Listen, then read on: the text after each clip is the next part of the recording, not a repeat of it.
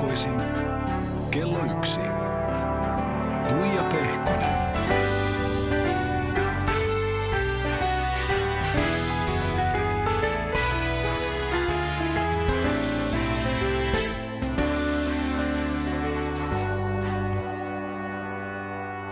Tervepä terve mukavaa keskiviikkopäivää. Ja täällä on nyt sitten äh, vieraana mies, jonka joka ikinen radioalalla oleva tuntee. Radioguru, tämmöinen supersuosittu kansanmies, tarinankertoja, sekoilijakin ehkä ja isukki. Näin mä kuvailisin sua, Jaajo Linnanmaa. Moi. Morjesta ja tervetuloa. Onpa huippua, että kaiken tämän haluatko miljonääriksi hässäkän keskellä ehdit tulla tänne paikan päälle. Todellakin, aina kun mä saan kutsun vieraaseen radioasemaan ja jotenkin koen, että se on niin kuin suotavaa ja tiedän, että omassa talossa kukaan ei siitä suutu, niin mä, mä tykkään aina tulla vieraaksi, koska mä oon kuitenkin jossain määrin sellainen radiofani, niin musta on ihana tulla näkemään, että minkälaisissa kaikissa puitteissa – tämmöisiä tehdään. Mulla on ollut ilo ja kunnia esimerkiksi tehdä tämmöinen luokkakokouselokuva ja sen puitteissa kierto, missä käy kaikissa pikkukaupungeissakin, niin tota, ja tar- en tarkoita nyt pikkukaupungia mitään Kuopio, vaan Iisalme, niin päästä paikalliseen radioon, niin mä oon monta kertaa sitten miettinyt, että että, niin kuin, että, että minkälaista olisi tehdä jotain paikallisradioa jossain Se on muualla. kivaa. Niin. Mä oon tehnyt aikana niin paikallisradio. Se on tosi hauskaa. Niin, niin. Siinä on oma semmoinen paitsi kotikutoisuus, niin myös semmoinen läheisyys ihmiseen mm. ja siihen paikkakuntaan. No kyllä toi oli sen verran kotikutoinen ja lähe, niin kuin, ihmistä lähentävä toi alkutunnari tuossa. Mä dikkasin. Mä joskus kyllä aion, kun mä Sä rupean, hymyilit. rupean tekemään yksin ohjelmaa, niin tolla se lähtee liikenteeseen kyllä. Piditkö sä Pidin, siitä? Hyvä. pidin. Mä mietin, että onko toi nyt niin kuin sitä oikeaa ja aitoa Tuija Pehkosta. Toi on sun sielunmaisema. No se ei ole mun sävellys, mutta, mutta tota, siihen on yritetty ehkä vangita se. En tiedä minkälaisella menestyksellä. Mutta Jaajo, tänään puhutaan susta. Käy. Monellehan se radio ja sen tekeminen on jotenkin se mieltään semmoiseksi niin väyläksi TV-hän. Mutta sulla tämä meni siis ihan kokonaan toisinpäin. Teit ensin TV-ssä räsypokkaa ja jaajon ja kutsia ja pulssia. Tämmöisiä siis niin kuin hullutteluohjelmia, nakuiluohjelmia. Mhm. Ja vasta sitten tuli radio. Joo, siis sehän tuli vähän niin kuin sen pulssin myötä, että kun se ovi avautui silleen, että kun mä juonsin sitä pulssiohjelmaa TV-ssä, niin kun se oli niin kuin ne kuvaukset aina keskiviikkoisin, perjantaisin ja lauantaisin, niin keskiviikkoisin tuli tämmöinen ikään kuin tiiseri radio-ohjelma Suomi Popil myöhäisilloissa, missä kerrottiin, että missä tämä pulssi kiertää. Niin sitten ikään kuin mä sanoin, että mä voisin tehdä se radio-ohjelmankin sitten, ja sitten siitä se radioura alkoi, kun sen ohjelman piti tietenkin vain ja ainoastaan puffata niitä tulevia tapahtumia, missä me ollaan, mutta mä olin niin innostunut tekemään omaa radio-ohjelmaa, että mä en ollenkaan sitten niin kuin itse sitä Pulssi TV-ohjelmaa mainostanut, että mä tein vaan Jaajo showta. Hei, rakastuit sä silloin jo radio? No sinällään mä rakastin, että mulla oli vähän niin kuin isommat puitteet tehdä, koska mä oon ollut kyllä semmoinen semmoinen velikulta, että pikkupojasta asti mä oon oma huoneen lattialla niin kuin kahdella C-kasettinauhoittimella tehnyt radioshowta. Siis silleen, että mä spiikkasin ekaksi niin kuin jotain juttua toiselle C-kasetille, sitten mä ikään kuin laitoin sen playille ja sitten laitoin rekkiä toisesta C-kasettinauhurista ja sitten mä niin kuin itse niin kuin spiikkasin, että siellä studiossa olisi niin kuin kaksi tyyppiä, vaikka se oli vain ja ainoastaan minä. Aika hellyttävää. Niin, niin. Mutta et silleen, että kyllä mä, niinku, mä oon niinku tehnyt radio-ohjelmaa kyllä niinku koko, koko ikäni, mutta nyt mä olin eka kertaa vaan sitten studiossa. Niin. Missä vaiheessa sulle tuli jotenkin se käsitys siitä, että okei, että et, et tämä on se juttu, missä mä oon niinku tosi hyvä?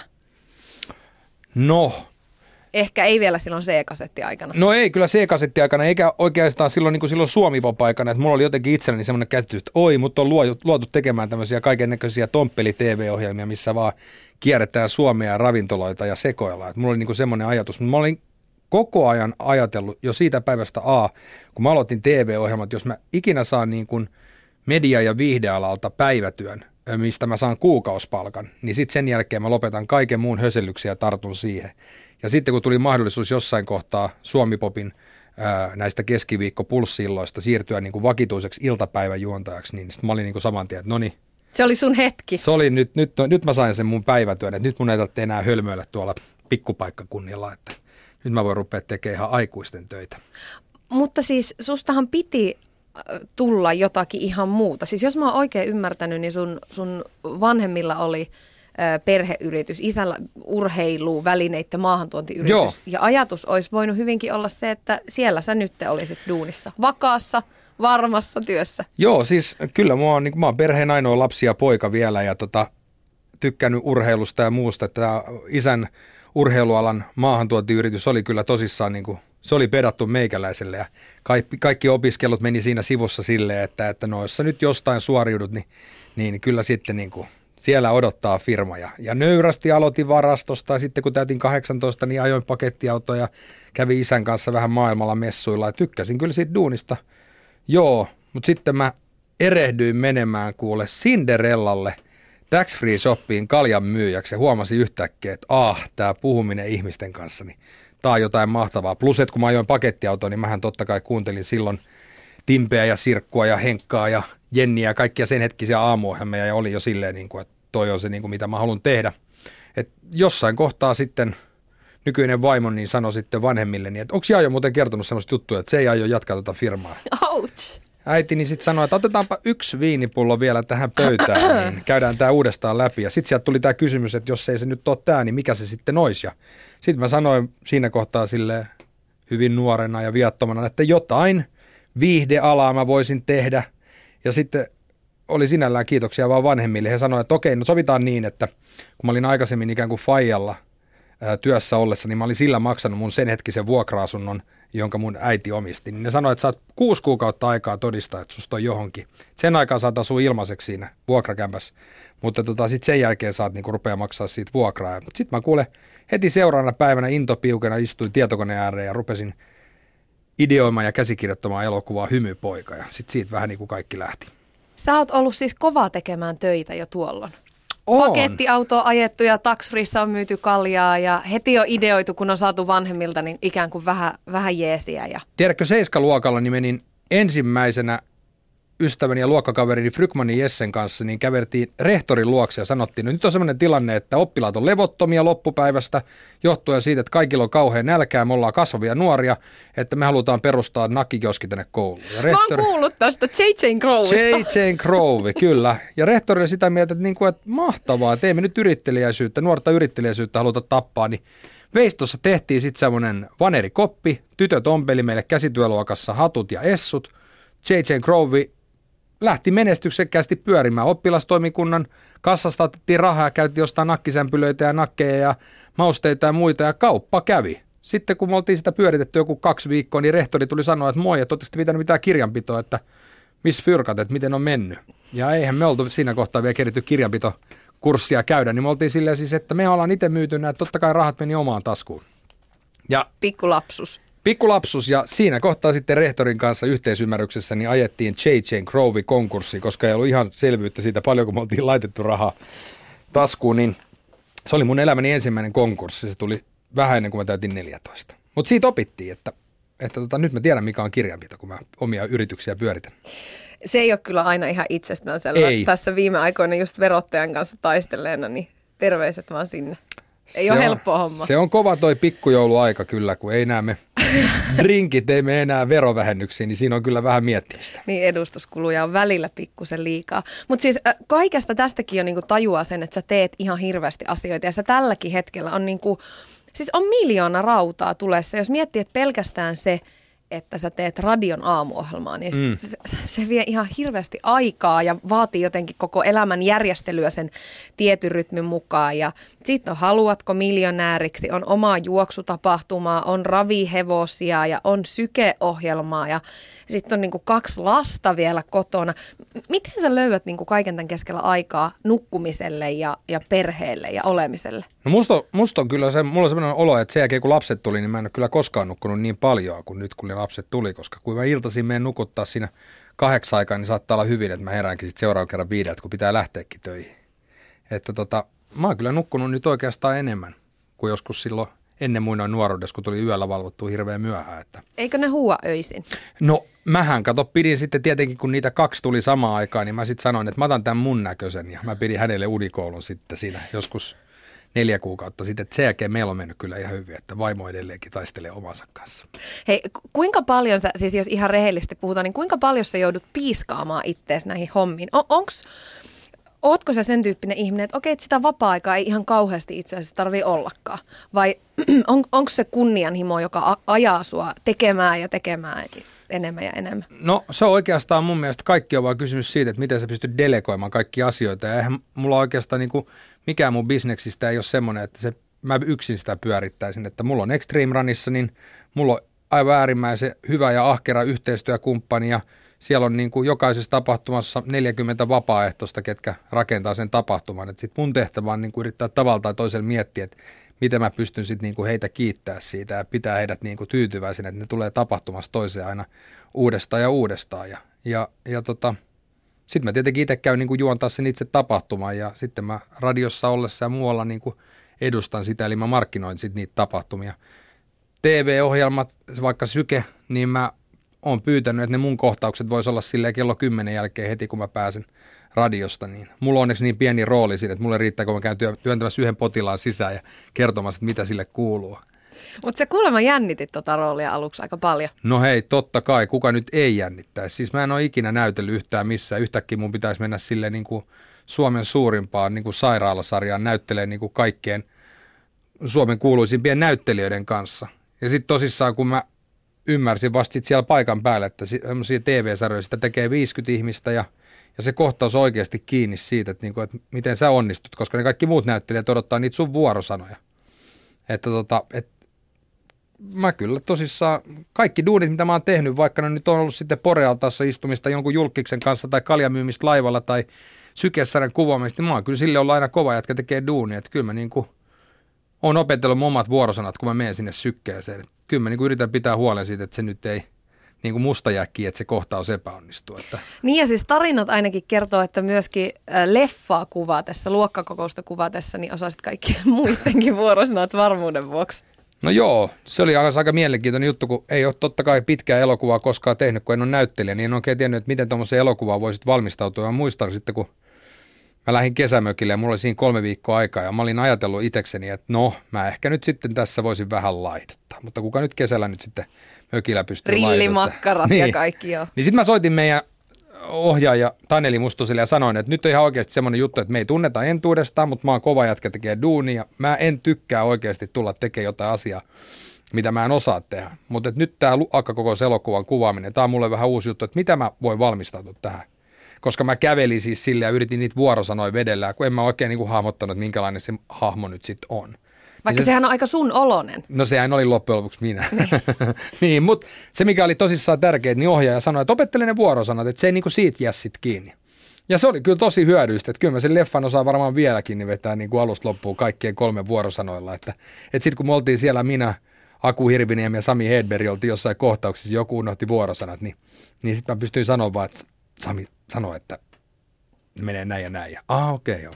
Siis kyllä toi on ihaltava piirre. Mun täytyy sanoa ihan rehellisesti, että, että tämä sun ahkeruus, siis perisuomalainen mm. ahkeruus mm. ja töitä tehdään ja tehdään sitten kunnolla, niin kyllä mä sitä, sitä ihailen. Ja sitten tämän lisäksi, niin, niin susta puhutaan aika semmoisena hyväsydämisenä ihmisenä, vaikka sä oot tämmönen niinku... Veijari. Ve, veijari, joo. Renttu olisin ehkä sanonut itse. Sekin, sekin sopii. Mutta, mutta esimerkiksi isommista ähm, ravivoitoista tai, tai uhkapelivoitoista, niin mm. sä annat osa hyvän tekeväisyyteen. Ja tämä on semmoinen asia, että moni jeesustelee, että jos olisi, niin tekisin sitä ja tätä, mutta sä ihan oikeasti konkreettisesti teet asioita auttaaksesi. Niin, no pakko nyt siis sanoa tästä legendaarisesta ravivoitosta 10 000 euroa, minkä mä annoin Movemberille, niin sekin nyt meni siis sillä tavalla, että mä olin saanut toimittajana kutsun Toton SM-kisoihin. Ja mä istuin siellä katse- katsomassa ihan toopeunon, enkä tiennyt raviurheilusta yhtään mitään. Ja toimittaja tuli, muistaakseni oli Hesarin toimittaja vielä, että katson, että nyt on iso media. Ja tuli sitten sanomaan, että no mites Jaajo Linnonmaa, jos tänään voitat rahaa, niin mitä meinaat tehdä? Mä ajattelin, että kun mulla on tämmöinen vähän raikulipojan kuva tässä, niin mä vähän nyt kiilotan tätä omaa egoani mä sanoin sitten, että tiedätkö, jos mä jotain voitan, niin lahjoitan sen hyvän Ja sitten kun se ilta päättyi, siinä oli varmaan syöty pihviä ja juotu kaksi pulloa punaviiniä, niin ilta päättyi ja mulle lyötiin hopeamitali kaulaa ja 9600 euroa rahaa. Miten se on mahdollista? Niin mä olin silleen niin kuin, että hei, wow, yes. Ja sitten mä olin silleen, voi, ei, kauhistus. Mutta sekin meni siis sillä tavalla, että sitten sen jälkeen mä lahjoitin sen tälle Movember-säätiölle, Ja sen jälkeen se oli itse asiassa eka vuosi, kun Movember rantautui Suomeen, että siitäkin on tullut kohtuullisen iso juttu sitten sen jälkeen. Mutta seuraavana aamuna, kun mulle soitettiin Fintotolta ja sanottiin, että hei Jaajo Linnonmaa, että mahtava juttu, että me ei tiedetä, miten me voidaan kiittää sua, mutta saat tänään Hesarissa ja yhtäkkiä niin kun raviurheilusta tuli tämmöinen koko kansan laji nyt sen myötä, että siis tuommoinen keltanokka ja märkäkorva kuin sinä, niin sä voit yhtäkkiä voittaa niin kuin Toton SM-hopeata, että tosi hieno Ja sä et juttu. ollut ravi-ihminen vielä silloin. En todellakaan.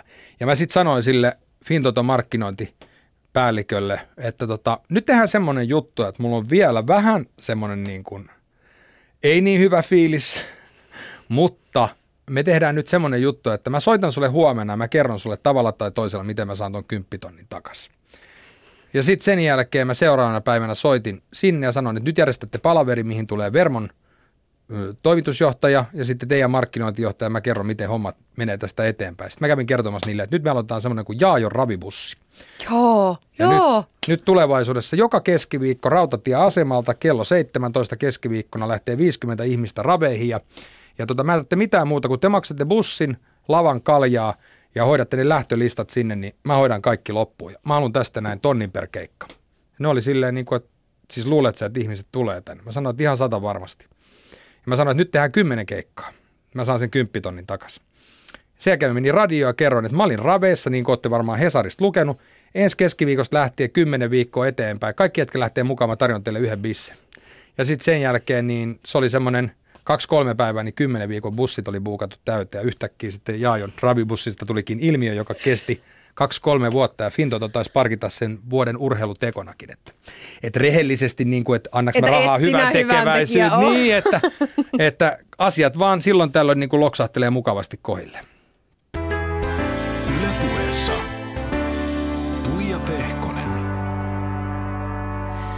Sä tuossa aiemmin jo sanoit Jaajo, että, että sun lapsuuden ystävä, ystävä on Frykmani Jesse, joka siis tuotti ton luokkakokous-elokuvan. Ja, ja te olette niinku tuntenut aivan pienestä saakka. Ja Joo. Mähän soitin Jesselle Aha, tietysti ja kysyin, että, että minkälainen sä olit silloin pikkusena, että minkälainen se oli oikein se pikkujaajo? Mutta mähän luulin ensin, että Jaajo on kiinalainen, kun me ensimmäistä kertaa tavattiin ehkä kaksi-kolmevuotiaana kerhossa, koska hän oli viikkoa aikaisemmin, kun kerho alkoi, hän oli kaatunut kotona ja lyönyt silmänsä sen, sen lasipöydän kulmaan. Ja sen silmä oli, niinku, se oli semmoinen niinku, todella pahasti tulehtunut viiru. Ensimmäinen viikko meni ihan siihen totuttelemaan siihen silmään, mutta sitten kun se silmä alkoi pikkuhiljaa parantua, niin sitten meistä tuli aika hyvät pälssit. No okei, jos nyt ottaa ehkä yhden semmoisen, mikä, mitä mä oon aina niin kuin arvostanut ja nostanut korkealle ja mikä mun mielestä ehkä on se, mikä muokkaa varmaan miestä eniten, niin on, on kyllä niin kuin perhe. Ja Jaajon äiti ja isä ja, ja tota, Jaajo on muodostanut kyllä aina mun mielestä aivan mahtavan tiimin, joka on paljon enemmän kuin perusperhe vanhempineen ja isä ja äiti ja lapsirooleineen, vaan se on ollut sellaista niin kuin tiimi, joukkue, joukkuehenkeä. Ne on aina tehnyt kimpassa paljon asioita yhdessä ja oikeastaan joka kerta, kun me ollaan tehty jotain, niin niiden joko isä tai äiti on ollut mukana ja me ollaan tehty siitä, sen, sitä niin kuin enemmän silleen jengissä kuin se, että me oltaisiin oltu vaan kaksi jätkää kavereina puuhastelemassa jotain. Yle puhe. Minkälaisia ajatuksia herätti Jessen puheet? Joo, no kivahan se on aina kuulla, kuulla Jessen ääntä ja kiva, että hän muistaa tosissaan ton noin, että mun mutsi ja Fajan on aina mukana ja se on kyllä varmaan ihan totta. Kyllä, kyllä äiti ja isä on ollut mukana. Itse asiassa tuli suoraan justinsa äidin tykö ää, suoraan tänne näin, kun tota äiti siellä laittoi mun kuitteja kasaan viime vuodet, kun mä en ole vieläkään saanut niitä palautettua, niin Taas päästään kirjanpitoon Taas siis. päästään kirjanpitoon. Mä oon niin kaikki muut, mutta sitten mulla oli niin jotain vähän kuitteja ja muita, niin äiti nyt sitten sanoi, että, että hän ymmärtää, että mulla on nyt tässä vähän kiireitä ollut, että kun hän on katsonut ihan mun omaa aikataulua, niin nyt mä kävin sitten vaan katsomassa, että siellä on ikään kuin kirjanpitoasiat on kunnossa, mutta se on toisaalta kiva, kun äitikin on jäänyt eläkkeelle, niin hänellä on ihan kiva vähän plärätä niitä pojan kuitteja. Täytyy tosissaan sanoa, että nyt on hyvä, kun ei enää me noin yöriennot, niin ei mene välttämättä niin sinne edustukseen, niin se olisi karmiva, jos äiti joutuisi siellä koko ajan katsella kaikkia kuitteja, missä on hirveästi alkoholijuomia. Nyt siellä on vaan näitä kahdenhenkisiä lounaita. Mutta on, onko sulla enää ylipäätään noita iltarientomenoja tai, tai kaljakuitteja kuinka paljon? No ei ole kyllä, että kyllä ne nyt enemmänkin alkaa olla siis sellaista, että ne aina sitten liittyy johonkin tapahtumaan, että on joku karonkka tai gaala tai Extreme Run on viisi kertaa vuodessa, niin siinä on mulle ihan riittävästi juhlaa, että, tota, että, että ihan hyvä. Mä kuitenkin on jo kohta 40, niin tota. Niin, että ei aika sitä, on jo rauhoittua. Ei sitä, ei sitä kunto kestä kyllä, että se on kun lähdet lauantaina ulos, niin tiistaina vielä puhalluttaa. Ei tuota, mutta meneekö tämä sulla samalla tavalla kuin mulla, mitä mä oon huomannut, että mitä harvemmin käy, niin sitten sitä rajummat on aina ne pippalot. Niin, se vähän tuntuu siltä, että jotenkin se ilta sitten niin kuin aina jää vähän niin kuin kesken. Kun ei haluaisi olla hirveän myöhään, mutta sitten koko ajan on niin paljon nähtävää, niin monta ystävää, ketä ei ole pitkään aikaa nähnyt, niin tota, sitten se vaan aina se aamu sieltä tulee, että on pakko lähteä kotiin. Mä olin kultaisesta Venlasta lähössä jo, siis puolen yön aikaan kunnon tyttönä kotiin. Mm. Ja niin vaan hupsahti niin, että sai elämäni ehkä kaameimma kanuuna siitä sitten seuraavalle päivälle. Mulla oli kuule semmoinen tilanne, että mä makasin kotisohvalla siinä ja mä olin justiinsa kuule saanut lapset nukutettua ja sitten Jetro Ruustet laittoi mulle tekstiviestin, että voitan mä tai en mä voita, niin ota taksia nähdään hotellikämpissä. Ja kuule, niin on ajat muuttunut. Että kyllä mä olisin niin kuin normaalisti lähtenyt, mutta mä ajattelin, että en mä kyllä nyt lähde. Mä Etkö ihan... lähtenyt? Eh. Olikohan se Jetro siellä sitten? No en mä tiedä, kyllä se oli sinne jatkoille kyllä tullut ja, ja harmi ettei voittanut, mutta tota, eipä siinä mitään. Hieno mies on Arman Alitsarkin, joka tämän vuoden esiintyjäpalkinnon vei. Pakko muuten sanoa siis sen verran vaan kiitokset tämän talon leikkaajalle, joka todennäköisesti oli se Venla-gaalankin sitten leikannut. Siinä kun esiteltiin vuoden TV-ohjelma – ehdokkaat, niin se pätkä, mikä tuli siinä sykkeessä, antoi ehkä vähän liian ison kuvan siitä, että mikä on mun rooli siinä sykesairaalasarjassa, koska siinä näkyy vaan mun naama ja vaan mun kommentti. Ja siinä TV-ohjelmassa on ihan oikeasti Suomen eturivin näyttelijöitä. No mutta joskus näin. Joskus näinkin. Öö, sen verran mun täytyy vielä palata tuohon Jesseen, Frykmanin Jesseen ja, ja puhelu, puheluun hänen kanssaan. Me ehti itse asiassa turista susta aika pitkät tovit. Ja tota, mm, hän kertoi myös superauliksesta ja kadonneen kaljakorin arvotuksesta, joka liittyy siis teidän ala-asteaikaan. Joo. Millaisia ky- muistoja tämä ilmeisesti ensimmäinen elokuvakuvaus, jonka olette tehnyt, niin herättää? Ensimmäinen elokuvakuvaus ja sitten samalla ensimmäistä kertaa elämässäni niin maistoin kaljaa, koska tilanne oli siis semmoinen, että me tosissaan oltiin Jessen kotona, me oltiin ehkä kolmannen luokalla, me kuvattiin tämmöinen elokuva kuin Aulis ja kadonneen kaljakori arvotus. Ja mä en ihan tarkalleen muista, että mikä siinä oli se punainen juoni, mutta se tyhjä kaljakori sitten löytyi sieltä. Ja sitten mä niin kuin ikään kuin otin siitä yhden pullon, jonka piti olla tyhjä ja niin kuin otin siitä huikan ja, ja sieltä tuli vähän sitä hyvin väljähtynyttä olutta, joka oli ollut varmaan siellä sitten sen kaksi viikkoa. Noin pienenä jo. Vahingossa. Jo.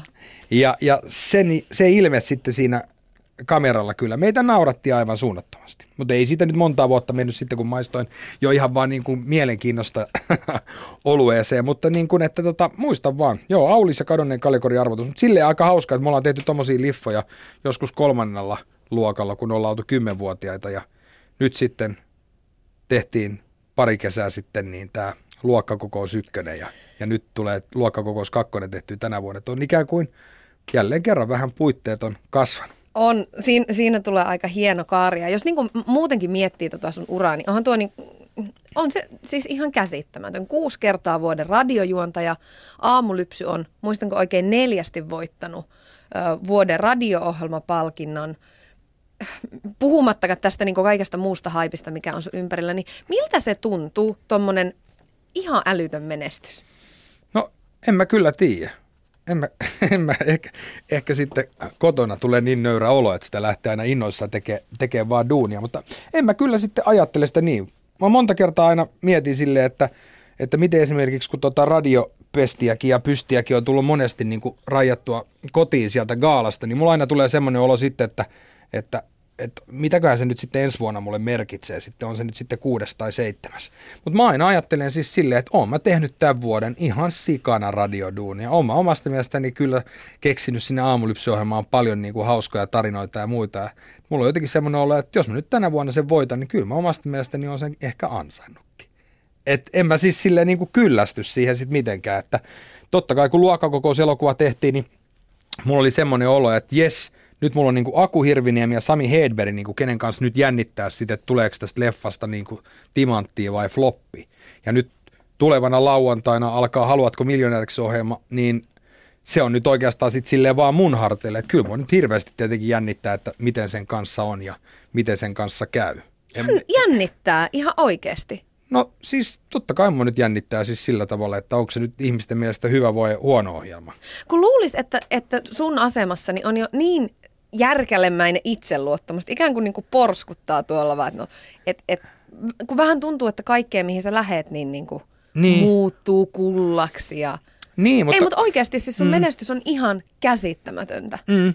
Mä tota, mä en tiedä kyllä. Mä, kyllä mä esimerkiksi nyt kun mä olin juontamassa sitä Haluatko miljonääriksi ohjelmaa, niin kyllä mä nyt, ja aina kun mä menin sinne vähän kuin menin sinne lavalle, niin mä kyllä mä niin kuin huomasin, että mua vähän jännittää. Mä kävin kertoa yleisölle siitä kohteliasta ennen kuin mä menin siihen lavalle, että mä en ole tehnyt telkkaria kymmenen vuotta ja mua jännittää tää ja niin kuin antakaa vähän uploadeja sitten, niin mä saan siitä vähän energiaa ja, ja tota, tota, mä oon käynyt muutaman kerran pitämässä luentoja muun muassa tuolla yrittäjä, yrittäjäpäivillä aiheesta. Minä jaa jo Linnonmaa yrittäjän, niin se on ihan outo juttu, vaikka kun mä olin jossain Lappeenrannan yliopistolla, niin siinä kun on sata ihmistä kahvilassa, niin se jännittää mua enemmän kuin se, että mulla on aamulla 500 000 kuulijaa, että että se on vaan niin kuin aina, kun tekee jotain uutta, niin se jännittää, mutta se on toisaalta hyvä, kun vähän jännittää, niin pysyy niin kuin skarppina. Mm. Mutta en mä kyllä sitä ole hirveästi miettinyt, että Ehkä onko just, tullut tu- menestystä vai ei. ehkä just tuo, miten sä nyt puhut tästä, niin, niin myöskin liittyy siihen, että sullehan ei ole tullut tämmöistä niin kuin elitisti leimaa, koska mm.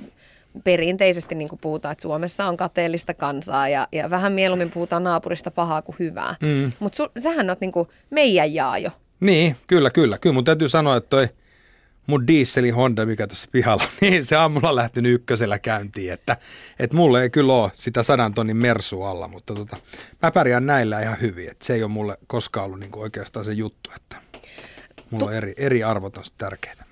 Öö, Onko tämä menestys tehnyt susta itse kriittisemmän? Mie- Mietit sä tarkemmin, että mihin lähet tai että no onnistuko tämä nyt niin hyvin tai No todellakin, todellakin. Kyllä mä oon nyt sitten tässä kolme vuotta varmaan miettinyt, että tuunko mä koskaan enää tekemään mitään telkkaria. Sitten kun mä kuulin tämän Haluatko miljonääriksi ohjelma tarjouksen, niin mä mietin siis sillä tavalla vaan, että okei, että tässä voisi olla semmoinen pesti, että tämä kestäisi niin kuin vuosia eteenpäin, jos tämä onnistuisi.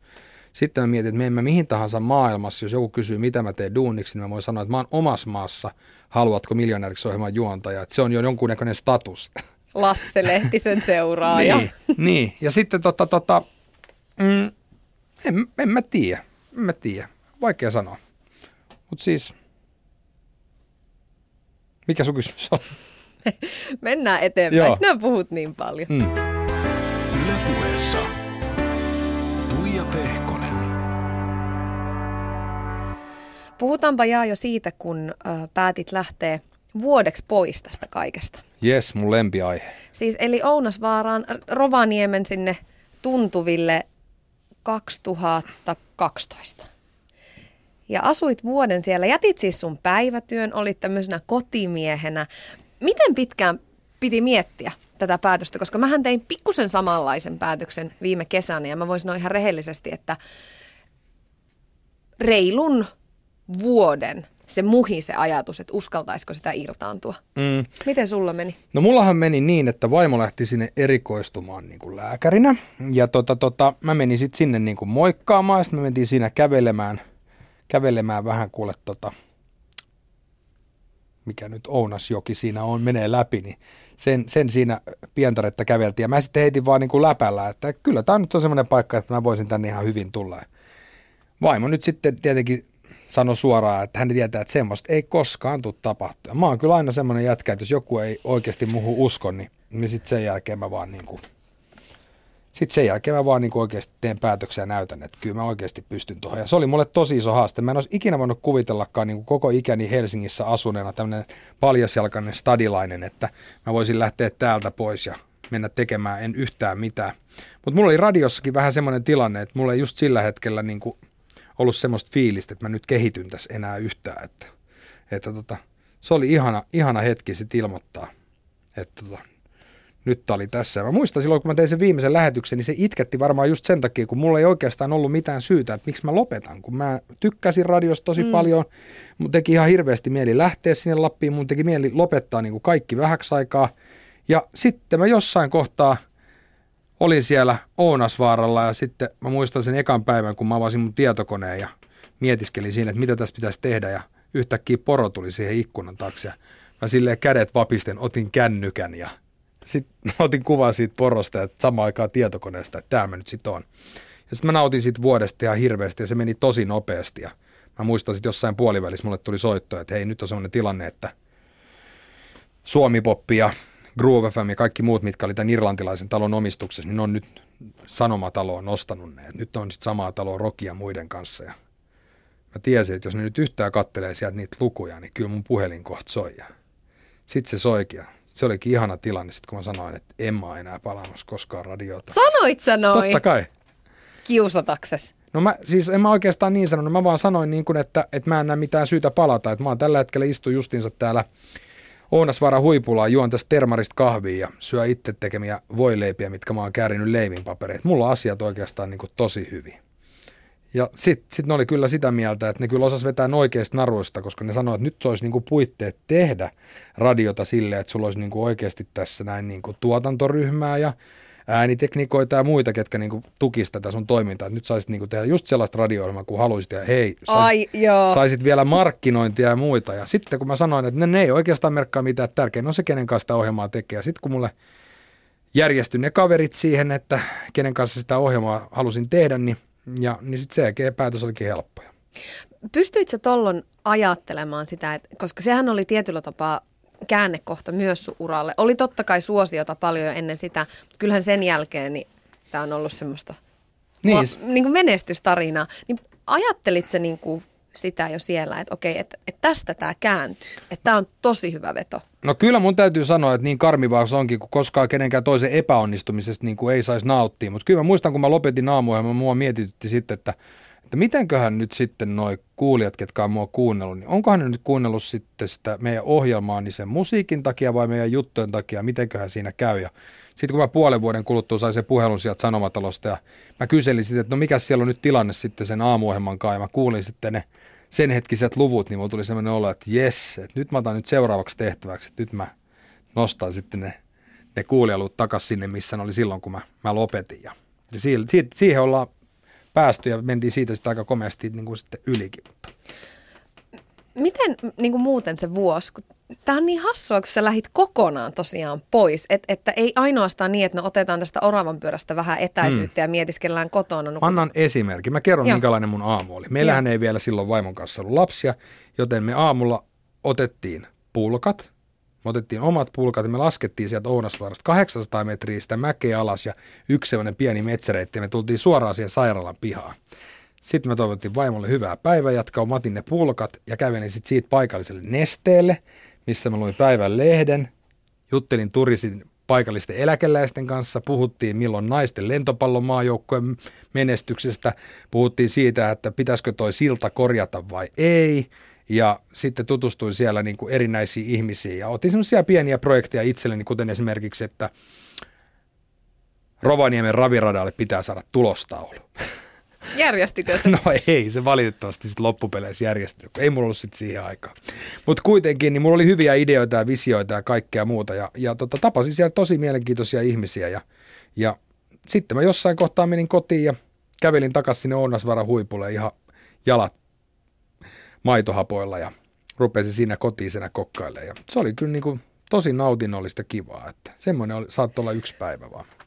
Toi on totta kai vaikuttanut varmasti siihen, että miten, on, miten laittaa asioita arvojärjestykseen ja, ja niin kuin, että et se opettaa tietyllä tapaa, kun on pakko olla omien ajatusten kanssa yksi. Ainakin musta mm. tuntuu, että, että kun yhtäkkiä ei ole kalenterissa yhtään mitään, niin on, näkee asiat vähän eri tavalla, vähän niin kuin eri perspektiivistä. Oliko sulla jotakin onko sulla ollut heikkoja hetkiä sun omien ajatusten kanssa tuon vuoden aikana? Tuliko sulle ikinä painetta, että, että mitä jos ei enää koskaan kukaan haluakaan mua töihin? Tai, tai mitä jos tämä onkin nyt pelkkää alamäkeä tämän jälkeen? Tai mitä ikinä ne sitten onkaan ollut ne ajatukset? Mm, en mä tiedä, silloin kun jotenkin ei ollut vielä lapsia, niin silloin ehkä niin kuin oli vaan semmoinen olo, että mä voin tehdä mitä vaan, että mä voin hyppää tuosta oikeasti lentokoneeseen ja oikeasti lentää Australiaan. Et niinku, et mulla on ollut aina semmoinen niinku ajatus ja idea, että kyllä kaikki niinku järjestöjä ja muuta, mutta nyt on sitten taas sit semmoinen olo, kun on, on lapsia ja sitten on ihan hirveästi töitä, niin siinä on sitten ehkä semmoinen pieni, pieni niinku painivara itsensä kanssa, että mä koitan aina niinku järkeistä ja miettiä sitä, että tämä duuni on nyt semmoinen juttu, että tämä olisi niinku tosi hyvä tehdä, mutta niinku, paljonko tämä vie aikaa ja onko tämä nyt sitten sen vaivan arvosta, että mä en ole kotona. Ja sitten mä myös mietin sitä, että mä en ole välttämättä koskaan ajatellut, että mä teen 63, 63-vuotiaaksi asti niin kuin töitä niin kuin eläkeläinen, että kun mä oon aina ollut sille yrittäjä, niin mä oon ajatellut, että mä jotenkin tavalla tai toisella yrittäjänä niin voin itse määritellä, milloin kun mä jään eläkkeelle. Sitten taas toisaalta, että jos mä nyt päättäisin jäädä viiden vuoden kuluttua eläkkeelle, niin onko siinä mitään järkeä, että mä en ole sitten ollut riittävästi kotona silloin, kun lapset on ollut pieniä. Että niin semmoiset ajatukset ehkä niin kuin on enemmänkin ne, minkä kanssa sitä tulee painittua. Että ei mulla koskaan ollut sille huolta ja murhetta, että kelpaaks mä tonne tai kelpaaks mä tänne. Et mä oon vaan aina ajatellut silleen, niin kuin, että no jos ei se on noin, niin mä keksin sitten itse jotain, millä mä työllistän itteni. Mm. Ja ne oikeastaan ne bisnekset on sitten kaikista parhaiten mennytkin aina. Että. Aikamoisia ajatuksia sitä ehtii vuoden aikana niin. miettiä porojen keskellä. Niin, niin, kyllä totta kai. Ja jo soittelin myöskin yhdelle ihmiselle, joka tuntee sut, ei nyt ehkä kaikista parhaiten, mutta mm. siis ihan läpikotaisin. Eli Hautala Anni, sun työpari, Joo. mutta myöskin sun hyvä ystävä.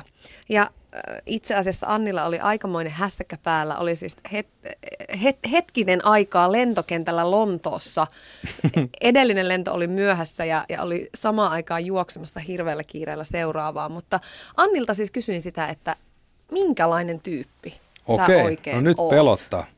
No mulla aina ensimmäisen tulee mieleen, jos kysytään, minkälainen se on, että mä näen hänestä, että hän on silleen niin kuin horoskooppissa mukaisesti kaksonen, että siinä on kaksi sellaista puolta selkeästi. Se on, musta tuntuu, että uusia ihmisiä tavoitessaan niin saattaa tulla helposti vähän nuiva kuva hänestä.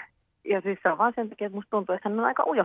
Ja sitten taas hän on niin kuin ihan käsittämättömän mahtavan lojaali ystävilleen. Eli siis mä uskon täysin, että ei aio koskaan ikinä milloinkaan jätä mua pulaan. Tai että mä oon täysin vakuuttunut siitä, että me ollaan ihan ikuisesti ystäviä.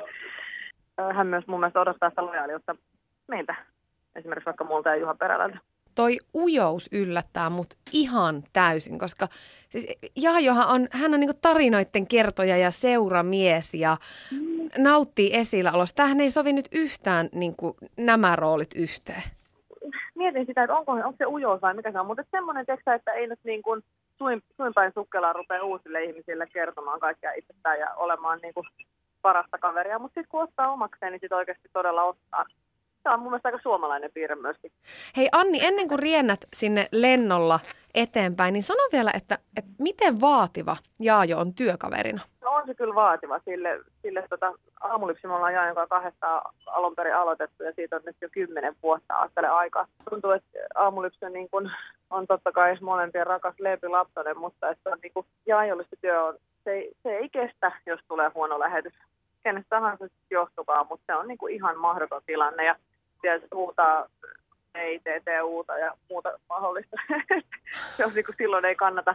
Sanoisin, että en usko, että kukaan niin kuin ulkopuolinen hirveän mielellään tulee käymään meidän studiossa nähtyä sen Jarskin ilmeen silloin, kun on ollut omasta mielestä huono lähetys. Ja mikä on muuten kummallista on se, että kun on ollut omasta mielestä huono lähetys, niin usein silloin joku tulee sanoa, että vitsi miten hyvä lähetys oli. Yle Puhe. Siinä siis Hautala Anni, sun työpari ja hyvä ystävä. Joo, mulla on jokaiseen noihin niin kuin jonkunnäköinen selitys. Selitä, selitä, Al- aloita siitä ujoudesta. ujoudesta. No mulla ei ole oikeastaan niin kuin, silleen, niin kuin, en mä välttämättä mitenkään ujo ole, mutta mun äiti on opettanut mulle semmoisen perseenreikä suodattimen. Anteeksi, mä käytän tätä tähän näin, mutta hän sanoi, että elämä on niin lyhyt ja ihmisiä on niin paljon, että oikeasti jos joku on perseenreikä, niin tota, älä turhaa sit niin kuin, tuhlaa siihen aikaa. Et mulla on tosi usein silleen, että kun mä tuun johonkin paikkaan, niin mä katson niin oikeasti tosi tarkkaan siis silleen, että minkälaisia ihmisiä siellä on ja miten ihmiset suhtautuu muhun. Että moni saattaa olla, että katsoo silleen, että nyt on naama tuttu ja toi tyyppi ja näin. Ja mä arvostan tosi paljon, jos joku tulee morjastaa mua silleen, että itse esittelee kanssa itsensä ja sanoo terve ja se ensivaikutelma on mulle niin kuin tosi tärkeä.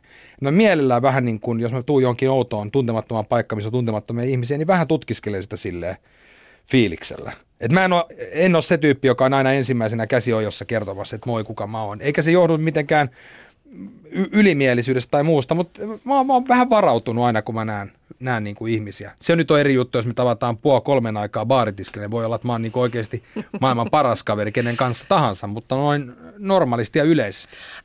Mä, mä muistan sitä alkuaikaa, mekin kuitenkin jollakin tapaa tunnetaan. Niin mm. Kyllä mulla oli susta semmoinen kuva, en mä nyt sano, että mä olisin pelännyt, mm. mutta kyllä sä olit vähän semmoinen niin kuin, Etäinen. Etäinen, joo. Mm. Ja tietyllä tapaa sulla oli semmoinen niin kuin pikku rinkula ympärillä, että, että älä nyt hirveästi tuu siihen aukomaan päätäsi. Joo, Kyllä. kyllä. kyllä mä vähän jännitin. Ehkä jännitys on oikea sana. Se on, se on varmasti ihan niin, mutta sitten taas toisaalta kaikki, ketkä on siitä suorattamista päässyt läpi, niin niin kuin Anni sanoi tuossa, niin mä oon kyllä tosi lojaali kaveri, että kyllä se aika, aika monta tyyppiä sattuu käydä kysymässä, että selviäisi, että mä oon joskus jonkun muroihin kussu. Että, tota, että, että kyllä mä sitten niin yritän pitää niistä huolta, ketkä on mun mielestä niin kuin hyviä tyyppejä. Joo, tämänkin mä oon kyllä Niin. saanut moneen otteeseen kuulla. Niin, ja tota, tota, sitten tuohon itse ohjelmaan, koska se on vähän, sitä on vähän vaikea selittää, että mekin ollaan niin kuin Annin kanssa kymmenen vuotta tehty tätä ohjelmaa. Mulla saattaa siis ihan oikeasti mennä koko päivä ihan pilalle, jos meidän ohjelmassa, niin kuin, mulle tulee yhtäkkiä semmoinen olo, että, niin kuin, että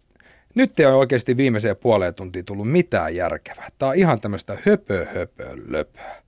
Ja mulla tulee se fiilis siitä, että joku uhraa aamusta, joka on tosi herkkää aikaa, niin 15 minuuttia siihen, että se kuuntelee meidän aamuohjelmaa. Ja me ollaan tosi huonoja sen takia, että me keskitytään täällä studiossa jonkin ihan epäolennaiseen siihen, että mä kattelen, miten on yön urheilutulokset mennyt ja Anni ehkä laittaa Instagramiin jotain kuvaa ja Juha perällä Snapchattailee joidenkin niin kuin, tyttöjen kanssa. Niin mulla tulee niin kuin itselle semmoinen olo, että, niin kuin, että, että meille on annettu tämmöinen mahdollisuus. Meillä on tuo 500 000 kuulijaa ja me ei niin kuin oikeasti nyt kunnioiteta tätä hetkeä. Et hassuu silleen, että vaikka mekin ollaan niin kuin, kohta 2000 lähetystä tehty ja aika monen Huh. monta tuntia, niin, niin, tota, niin silti niin mulla tulee kyllä niin kuin, mulla tulee aamulla, aina ei ole tietenkään hyvä aamu. Sehän on päivänselvä juttu, mutta mulla on niin kuin tosi semmoinen niin kuin laatustandardi takuu, että mä haluan, että se ohjelma on niin kuin tietynlainen. Ja, ja se, se, on vähän hassua sinällään, koska meidän ohjelmahan on kuitenkin niin kuin tosi rosonen ja sitä ei suunnitella mitenkään ja, ja se vedetään tosi lonkalta. Mutta Mut, mut, tuleeko joskus se VITTU, mistä Anni tuossa sanoi? Joo, varsinkin jos oikeasti joku tulee sinne studioon niin kuin esimerkiksi koputtamatta tai tulee häiritsemään meidän lähetystä, niin, se kyllä tiedetään nyt sanomatalossa, että sinne nyt ei enää kukaan koskaan tuo. Tota, Anni puhui tuossa siitä, että sun horoskooppiin kaksosuuteen liittyen, että et, et sus on niin kuin kaksi puolta. Mä en tiedä, kuinka paljon sä uskot horoskooppiasioihin. No kyllä mä oon niin kuin aika klassinen kaksonen, että mitä mä oon nyt lukenut noista kaikista, niin kyllä mä oon semmoinen vähän niin kuin, Jotain perää niissä on. Noin Joo. on friikkejä asioita, noin noi horoskooppiasiat. Mutta mut siis, että sussa on kaksi puolta. Ja, ja sitten jos miettii sitä vielä vähän pidemmälle, niin sulla on sitten myös taas vielä sitä useampia rooleja. mm, Koska sitten on niinku, siinä mielessä sussa on tosi monta puolta. Että on se kotijaajo, Mm. isukkijaajo. Mm. Mm. No sitten on, on varmasti se TV-juontaja. Haluatko miljonääriksi jaajo? joo, Sitten on leffarooli, joka nyt ilmeisesti on hyvin, hyvin paljon sua ittees myöskin. Ja sitten niinku aivan räävitön radiojaajo. mm. Niin äh, miten paljon, kuinka ikään kuin kylmästi sä oot ihan vaan miettinyt näitä rooleja? Jos puhutaan vaikka siitä radiojaajosta, että et, tämä on se, mikä toimii ja tämmöinen viihde puree. Niin. No mun mielestä monta kertaa, kun joku just sanoi tuossa noin, että, että ahaa, että sä oot kymmenen vuotta sitten tehnyt tämmöistä Jaajon Jakutsi-nimistä Porealas talk showta, että eikö nyt jotenkin tunnu vähän hassulta, että sä nyt yhtäkkiä juonat sit puku päällä, haluatko miljonääriksi ohjelmaa? Niin mä aina niin yritän muistuttaa silleen, että hei come on, että mä oon nyt 37 ja mä oon silloin ollut oikeasti 25. Että niin jos mä en olisi 12 vuodessa ihmisenä muuttunut yhtään ja kasvanut, niin sehän olisi niin kuin oikeasti Katastrofi. aika, aika huolestuttavaa. Että niin kuin, että, että niin kuin mun mielestä toi meidän aamuohjelma on ollut semmoinen, että me ollaan siinä hyvin paljon pitkälti oltu koko ajan omia itseämme ja ollaan käyty siinä omaa elämää läpi ja siellä on ollut naimisiin menoja, siellä on ollut avioeroja, siellä on ollut äitiyslomia, isyyslomia, lapsen syntymiä, sitä, tätä sun tota. Et niinku, se on kyllä pitkä skaala ja matka, mitä me ollaan Annin kanssa siellä käyty läpi, että, että Mutta se on itsekin radiontekijänä näitä asioita on pakko välillä miettiä, että et, et siinä on jotain puolia siinä radiojaajossa tai radiotuijassa, joita on mm. korostettu ja jo, joitain haluaa vähän suojella joitain alueita mm. itsessään. Onko se vaan muodostunut vai, vai miten paljon sä sitä itse ikään kuin mietit? Sehän on mä, jo... mä en tiedä, onko, sitä, onko, sitä, onko se niin kuin, onko mä miettinyt se joskus vai miten se on muodostunut, mutta kyllähän meillä on, siinä ohjelmassa ihan selkeät niin kuin roolijaot. Että siinä on vähän niin kuin kaikille kaikkea, että jos minä ja Anni oltaisiin enää vaan siinä kahdesta, niin nyt kun musta on tullut tämmöinen isukki, niin ei mulla oikein enää niin kuin mitään niin kuin hurjia tarinoita kerrottavana mistään mun tyttöseikkailusta. Niin sen takia se onkin ihanaa, että nyt siellä on sitten tämmöinen nuori mies täynnä intoa Juha Perälä, joka jaksaa niin kuin laittaa siihen aikaa. Että, että, että se on niin kuin silleen hauskaa, että kyllä mäkin on silloin, kun mä oon Annin kanssa aloittanut, ja, niin, niin me ollaan Annin kanssa oltu joka yö tuolla yössä humppaamassa – mutta Annistakin on tullut mamma ja musta on tullut isukki ja, ja elämä on mennyt eteenpäin. Että tota, et, et Onneksi on peräällä, joka niin, jaksaa. Perällä jaksaa painaa kyllä. Että tota, huolestuttaa tietenkin, että tuleeko siitä koskaan nyt sitten tämmöistä isukkia. Mutta sä et koe sitä mitenkään ö, taakkana tai, tai vaikeana tasapainotella näiden roolien välillä. On, onko se luontevaa, että sitten kun menee kotiin, niin sit, sit sä oot niinku aidoimmilla sitä, mitä, niinku, että et nämä roolit ei jää ikinä päälle?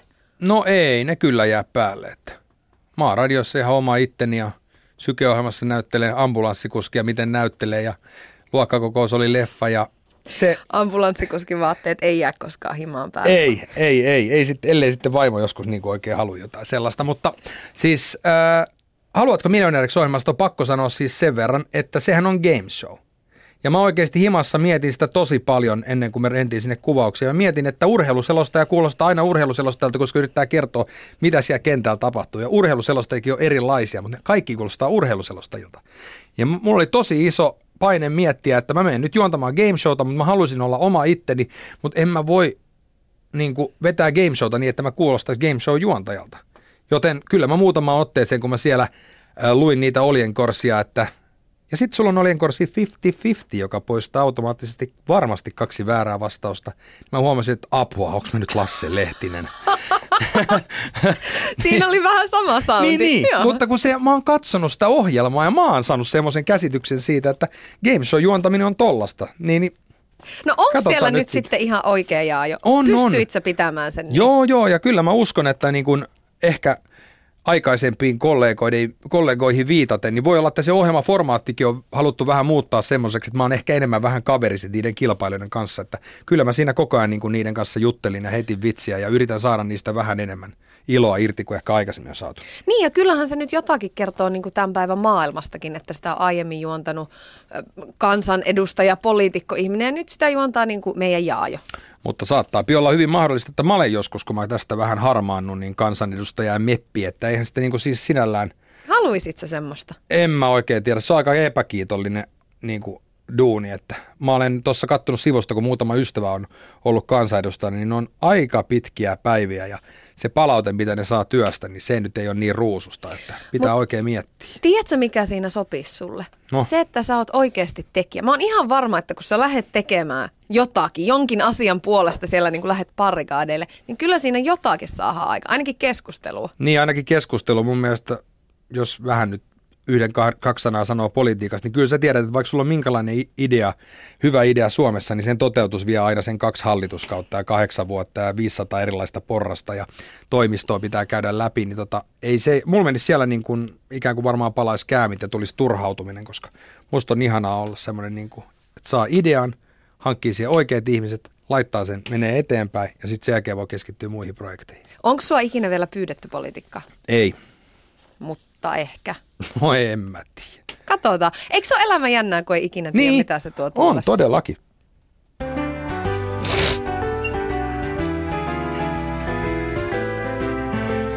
Yle puheessa. Tuija Pehkonen. Mä oon jo kuullut aika monen äh, miespuolisen ihmisen ja ystävän kertoman tarinaa siitä, että, että kun tulee isäksi, niin se hetki, milloin se konkretisoituu, mm. on se, kun saa sen lapsen tai sun tapauksessa lapset syliin. Et, et kun naisen mahassa, kun se kasvaa se yhdeksän mm. kuukautta, niin sen oikeasti tuntee ja, ja sitä on aika vaikea jotenkin olla miettimättä sitä asiaa. Mutta miehelle se kuitenkin se, se kaari siinä on vähän erilainen. Niin Millainen hetki sulle oli se, kun sä sait lapset syliin No. kerran? No, mä nyt en tiedä, että haluaisiko että vaimo, että mä nyt kerron nyt sitten sen enempää niistä kokemuksista, mutta omalta kohdalta nyt se oli sillä tavalla, että kun niitä lapsia oli kaksi ja, ja ne sieltä nyt sitten kerralla tuli, niin sanotaanko nyt näin, että siinä oli aika kädet täynnä. Mä en ole koskaan ollut mikään niin kuin vauva-ihminen, vaikka mä oon kuuden lapsen kummisetä, niin mä en silti ole niin kuin ollut mikään semmoinen, että antakaa mulle se lapsi sy- syliin, vaan mä mieluummin kun mä oon mennyt katsoa mun kummilapseni, mä sanon aina, että mulla on vähän flunssaa. Niin, niin tota, nyt mä olin yhtäkkiä tilanteessa, missä mulla tuli semmoinen olo, että voi kun mä olisin joskus vähän pitänyt vauvaa sylissä, niin mä tietäisin, että miten näitä vauvoja pidetään sylissä. Mutta et niin kun se ensimmäinen kaksi viikkoa siinä, mitä mä olin, niin mä olin sen jälkeen jo aika pro, koska siinä sai aika lailla niin kuin pääs mukaan siihen leikkiin, koska tosissaan kun niitä oli kaksi, niin joutui joutu niin kuin täynnä. kirjaimellisesti liata omatkin kädet sit siinä samassa. Että, että mulle tuli kyllä sitten saman tien niin kuin ihan semmoinen olo, että tämä on nyt tätä. Kaikki varmaan vanhemmiksi tulleet, tulleet ihmiset aina puhuu siitä, että, että sen vanhemmuuden myötä niin oma arvomaailma muuttuu. Miten se on muuttunut sulle? Niin, Tai oliko se jotenkin pielessä ennen sitä vanhemmuutta? No ei, se kyllä varmaan nyt ole ollut yhtään pielessä. En mä koskaan niin kuin haluaisi semmoisen, minkä verhon taakse piiloutuu, vaan ehkä se tosissaan on niin, että tietyistä asioista tulee sitten tärkeämpiä kuin muista asioista. Että kyllä mä muistan heti siinä kohtaa sitten, kun kuultiin, että näitä lapsia on, lapsia on tulossa, niin sitten sitä rupesi ymmärtääkin, että itse asiassa sillä ei ole mitään väliä, tuleeko sieltä tyttöjä vai poikia, että voi kun ne olisi sitten vaan terveitä. Ja sitten kun ne oli terveitä, niin sitten sen jälkeen vaan sitä mietti, että – että toivottavasti ne pysyisi nyt sitten terveenä. Kaikki on vaan oikeastaan niin kuin sit siitä kiinni. Niin teillä on aikamoinen akkavalta siellä perheessä. Kyllä sä oot niinku hameväen pyörityksessä. Se sopii jotenkin mulle ihan hyvin. Mä, mä, Maimo on monesti sanonut, että, että, että harmittaako sua, kun ei tullut nyt sitten sulle pelikaveria ja muuta. Ja mä oon ihan sit sitä mieltä, että ei todellakaan, että musta tuntuu, niin kuin, että jos mä olisin saanut kaksi pientä jaajoa sinne, niin, niin oltaisiin pahe, pahemmassa pulassa. Tämä niin kuin vaikuttaa kyllä siltä tämä tulevaisuus. Että mä pärjään näiden kanssa oikein hyvin. Mutta ajattele, kun ne kasvaa Mm. ja sinne rupeaa poikaystäviä tulemaan. Voi että, se, se onkin sitten mielenkiintoinen, mielenkiintoinen juttu, mutta katsotaan nyt. Onneksi luojan kiitos, niitä ei toivottavasti ole ihan heti tästä tulossa. Ö, jostakin haastattelusta luin, että sun vaimo tiesi etukäteen jo, että susta tulee hyvä isä ja että tämän suhteen sä et ole pettänyt odotuksia. Niin Mm. Mitä se susta tarkoittaa? Se, niin kuin, minkälainen se on se semmoinen jaajo-isi? No en mä tiedä. En mä kyllä sitten tiedä. Mä kyllä paneudun siihen hommaan ihan täysillä ja, ja ehkä mä nyt sitten osaan silleen niin kuin avoimesti antaa rakkautta. Että mun mielestä se on niin kuin, tykkään pitää sylissä ja tykkään vähän lässyttää niille. Mm, se on aika... Mullahan ei ole lapsia Mm. mm. vielä, ehkä toivottavasti sitten jonakin päivänä on. Ja mä oon itse siinä vaiheessa elämää, että lähipiiri sikiää siis ympäriinsä kaikkialla. Mm. Ja jotenkin kun sitä miettii, että se lapsi tulisi, niin tulee niinku aikamoinen paine siitä, että et se, sähän sen kasvatat. Mm, Sähän oot vastuussa siitä, että minkälainen tyyppi siitä tulee. mm. Niin, Onko siitä painetta? No en mä tiedä, kun toisaalta kun on nyt tässä vuoden, vuoden ikäisiä vasta, niin ei, ei siinä vanhemmalla oikein mitään muuta roolia kuin yrittää katsoa, ettei se nyt pääsä, niin kuin, päätään niin kuin ihan koko ajan lyö johonkin. Että tota, että nehän itse kasvaa ja siitä muodostuu koko ajan sitten, niille tulee omaa luonnetta ja persoonaa ja, ja muut. Että sehän on ihan, ihanaa vaan seurata ja katsoa sitä, että just tuossa yhtenä päivänä vaimo totesi, että nämä muuten nyt sitten varmaan kyllä syö ihan käsin. Sitten kun me ruvettiin latomaan sitä samaa makaronilaatikkoa, mitä me siinä syötiin, niin ruvettiin lyömään pöytää ja ne rupesi siitä sitten survoa sitä naamariin. Niin mä olin ihan silleen niin kuin, että wow, te syötte, että mitä seuraavaksi. Että kohta ne varmaan sitten jo kävelee Mä siihen huo- ruokapöytään. Mä huomaan, että mä itsekin alan hymyillä, kun kuuntelen näitä juttuja, koska sulle tulee tämmöinen maireen hymy. Mutta aina kun, kun ajattelee sua ja sun perhettä, niin yksi asia, mitä takuulla moni muukin miettii, on se, että et kuunteleeko sun perhe ja lähipiiri, vaikka sun omat vanhemmat tai sun vaimo, niin kuunteleeko se lähetystä? Mm, sun varmaan lähetystä? joo, kyllä. Tuleeko sulle ikinä kesken Tulee. sen lähetyksen sellainen fiilis, että ei, ei vitsi, että nyt niin kuin oman vaimon ei pitäisi kuulla tätä storia. Tai että, oh, että mä en halua, että mun äiti kuulee tämän. No mutta se on heidän oma vastuu, että jos he kuuntelee sitä ohjelmaa, mutta toisaalta taas niin Ehkä he nyt sitten tässä vuosia mua seuranneena, miten mä nyt tuota radio-ohjelmaa pyöritän, niin tietää sitten, että siellä ollaan viihdyttämässä ihmisiä, että jokaisen sitten pitää miettiä, että mikä tarina on totta ja mikä ei. Että se on niinku semmoinen verho, minkä taakse taas mä tykkään aina piiloutua. tykkään jättää semmoisen illuusion, että mä radiossa puhelin mitä vaan. Ja monta kertaa käy niin, että joku toimittaja soittaa mulle lähetyksen jälkeen ja sanoo, että hei, sä kerroit tämmöisen tarinan, että kerros vähän tästä lisää. Mä sanon vaan, että en mä kommentoi niitä asioita, mitä mä siellä radiossa kerron. Ne on sitten siellä. Että en mä muutenkaan, niin tämä on nyt eka kerta, kun mä oikeastaan niin kuin hirveästi niin kuin muksuista mitään puhun ja muuta. Niin tota, Kiva, kun puhuit. Niin, mutta siellä radiossa niin mä tykkään puhua, kun se on kuitenkin sit se mun elämä. Et se aamulypsy ei ole vaan aamuohjelma, vaan se on niin kuin jossain määrin niin kuin elämä, mitä mä elän sille oudolla tavalla. Niin se on ihan jees. Vitsi ja jo, siis minä voisin puhua sun kanssa kaikista näistä kiemuroista, vaikka koko päivä meillä loppuu aika ihan just, mutta otetaan ihan muutama pikainen, nopea kysymys loppuun. Joo. Elä jää turinoimaan koko En. elämää. Jos et olisi viihdealalla, mitä tekisit? Olisin varmasti isäni perustamassa urheiluvälineen maahantuontiliikkeessä. Mikä on sun suurin saavutus? Kyllä se nyt toi lapset ja perhe ja että on saanut pidettyä saman vaimon kainalossa. Mistä sä haaveilet? Siitä, että pääsisi jossain kohtaa viettää enemmän laatuaikaa perheen kanssa. Mitä samaa on Lasse Lehtisessä ja Jaajo Linnanmaassa, paitsi haluatko miljonääriksi ohjelma? Me ollaan molemmat varmaan kiinnostuneita enemmän tai vähemmän yhteiskunnasta ja sen tulevaisuudesta.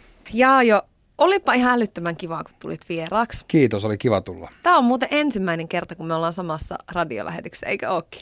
Taidetaan molemmat olla vuoden radiojuontajia. Kyllä, minä yksinkertainen ja sinä kuusinkertainen. Monella muullakin tapaa yksinkertainen. Hei, kiitos tästä. Kiitos. Tsemppiä kevään ohjelmaa ja tietysti Joo. Paljon myöskin tsemppiä kotiin. Kiitos, kun olit vieraana. Terkut kotiin.